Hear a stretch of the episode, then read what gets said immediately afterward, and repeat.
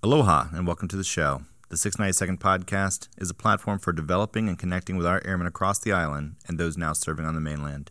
Tune in for episodes where we talk all things leadership and personal development while getting a glimpse into the lives of the people moving our missions forward. I'm your host, Master Sergeant Derek Addison, and this is the 692nd Podcast.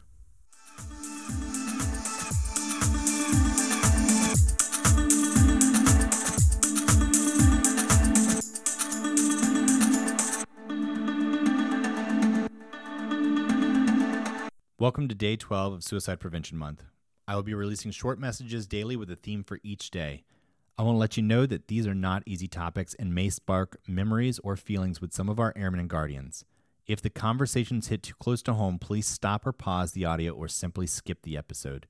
I am not a mental health professional, but I'll help you get to one if you would like. So today's episode is about acting. When you notice changes in a friend's behavior, reach out. We have all gone through ACE training ask, care, escort. When you notice a friend or coworker acting differently, it's important to talk to them about what you are seeing or what you have witnessed. Ask is a difficult step and takes a lot of courage, especially if you don't think you have a strong relationship with the person. Try starting off a conversation with something along the lines of, You haven't seemed yourself lately. Is everything okay? People can sense when you're being genuine or when you're just checking the box. So make sure that you're genuinely asking and actively listening to the response.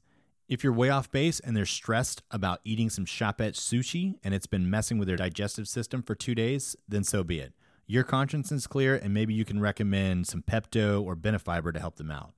The worst thing is seeing someone acting different, never asking them if anything is going on, and then having an all call due to a suicide that you saw the signs of. Believe me, from personal history on this, you don't want to live with that guilt.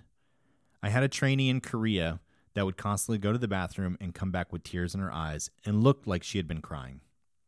We did not have a relationship where she would open up to me, but I asked her privately if everything was okay. She said that she was fine and it was none of my business. She was right. I told her that seeing her like that made me feel like she was going through some issues and she might need to talk to someone about whatever it was. She said she was done talking with me and walked away. I continued to train her and she continued to learn her job and became a proficient operator. Her supervisor asked me one day, Why doesn't Airman Smith like you? Caveat, that is not her real name. Don't worry about it. I told the supervisor that she consistently comes back from the bathroom break with tears or signs of crying, and one day I asked her if she was okay. She said it was none of my business, and I, I never asked her about it again. Since that day, she has not interacted with me outside of what was required. He told me that Airman Smith had been battling with bulimia because her ex boyfriend called her fat and broke up with her. He was emotionally, mentally, and sporadically physically abusive to Airman Smith, so she could have been crying for a number of reasons. Just so everyone knows, Airman Smith was 5 foot 5 and about 105 pounds, so not fat at all. A beautiful young woman and smart enough to finish my training program in half the time allotted.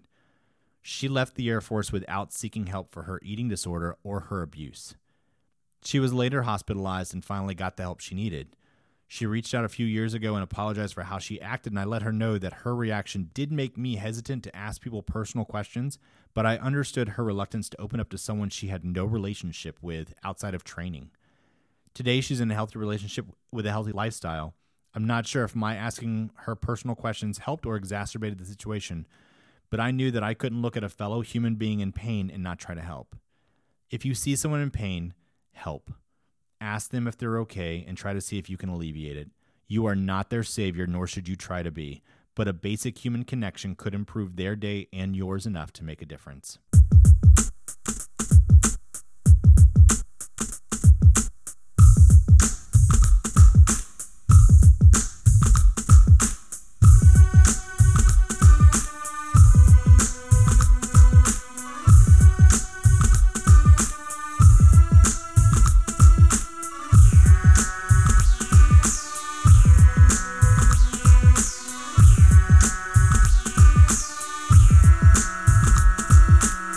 Have any ideas, recommendations for future podcast shows, or guests that you'd like to hear from, let us know by going to any of the socially acceptable means of communication. Leave us a comment.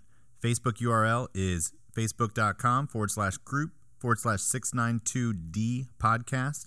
The email is simply 692D podcast at gmail.com. And you can always leave us a message on the Mattermost channel. If you can't get to any of those, send me an email at derek.addison at us.af.mil and I'll respond as soon as possible.